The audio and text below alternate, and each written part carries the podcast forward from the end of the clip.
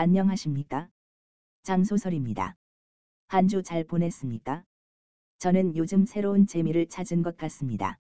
다름이 아니라 SF 소설 읽기라는 팟캐스트를 팟빵에 등록한 게 약 두 주 정도 되었습니다.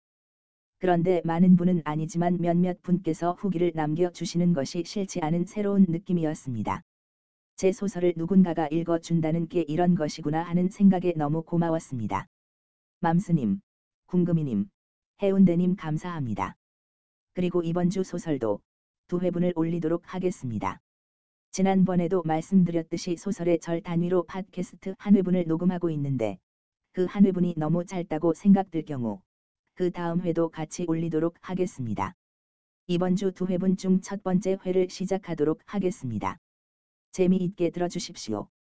소설 시작 12회 공고장 의심 공고장 첫 번째 이야기 연수원 입소 오전 내 채원은 김채희와 같이 시간을 보냈다. 김채희의 성격이 차분하면서 박다 보니 스스럼 없이 사적인 얘기를 많이 나눴다. 대화의 내용은 거의 다 김채희가 채원에게 묻는 형식으로 이루어졌다. 그러다 보니 채원에 궁금한 것은 결국 풀지 못했다. 같이 점심을 먹고 와서 이런저런 얘기를 나누다가 김채희는 시계를 보면 말했다. 시간이 빨리 가네요. 이제 연수원에 입소해야겠어요. 네. 근데 연수원까진 어떻게 갑니까? 저와 같이 가면 돼요. 지금 출발하면 됩니다. 몇 시까지 가야 하는데요. 2시까지?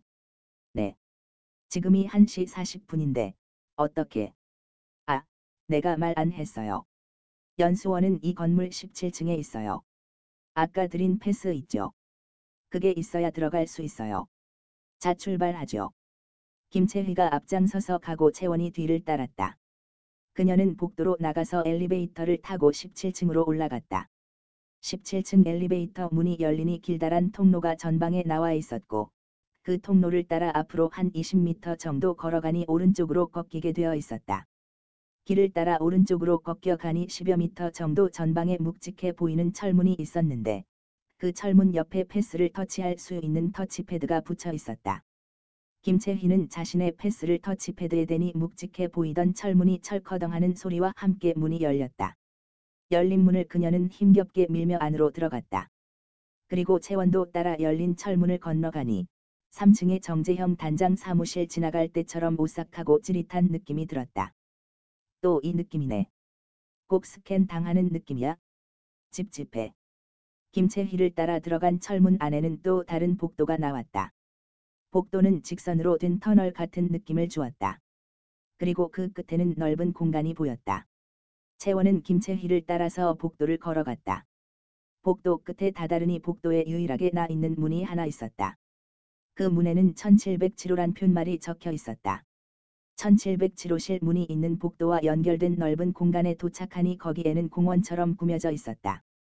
중앙에는 분수가 설치되어 있었고 분수 둘레로 여러 개의 의자가 여기저기 놓여 있었다.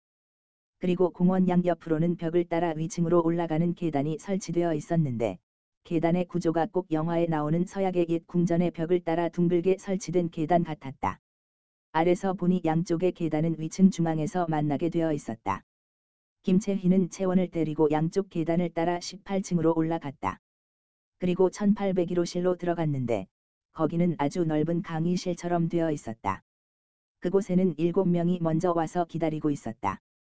김채희는 채원 보고 자리에 앉기를 권하고 자신은 강단으로 올라갔다. 그리고는 앞에 앉아 있는 8명 전체를 훑어보고는 쾌활한 표정으로 말했다.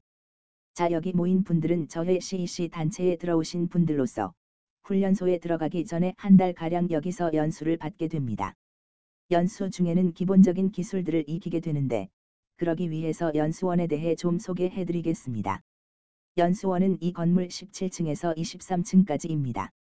17층은 올라올 때 본 것과 같이 휴식을 취할 수 있는 공간이 있고, 18층에서 22층에는 여러분이 교육을 받을 수 있는 교실이 있습니다.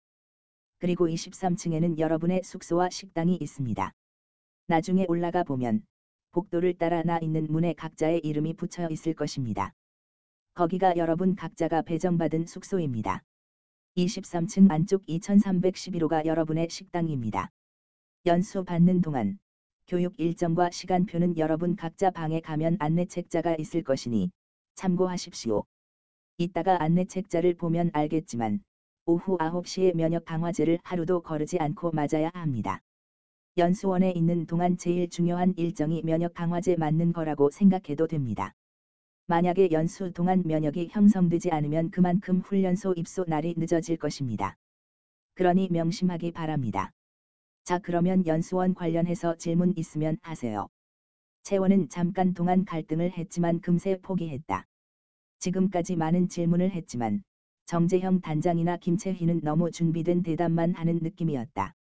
그래서 어차피 질문을 해봐야 이번에도 다를 게 없다고 생각했다. 이런 생각을 하고 있을 때 강의실 중간쯤에 앉은 누군가가 손을 들었다. 네. 박정훈 씨 말해 보세요. 박정훈이란 사람은 일어서서 몸을 비틀어 전체를 한 번 쭉 훑어보고는 김채희에게 질문했다. 여기 CEC에는 미래 기술을 연구한다고 했는데 어떤 기술을 연구합니까? 그리고 현재 보유하고 있는 기술력은 어느 정도입니까? 솔직히 보수가 너무 세서 좀 의심스럽습니다. 내가 묻고 싶은 것을 저 사람이 대신 물어주는군. 훗훗.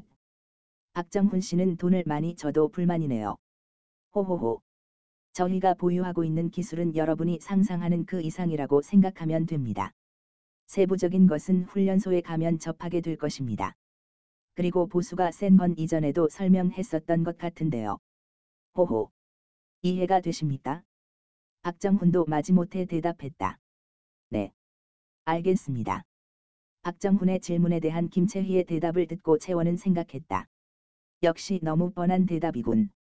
아무래도 시간을 두고 파헤쳐 봐야겠어. 소설 끝. 다음 회를 바로 시작하겠습니다. 장소설이었습니다.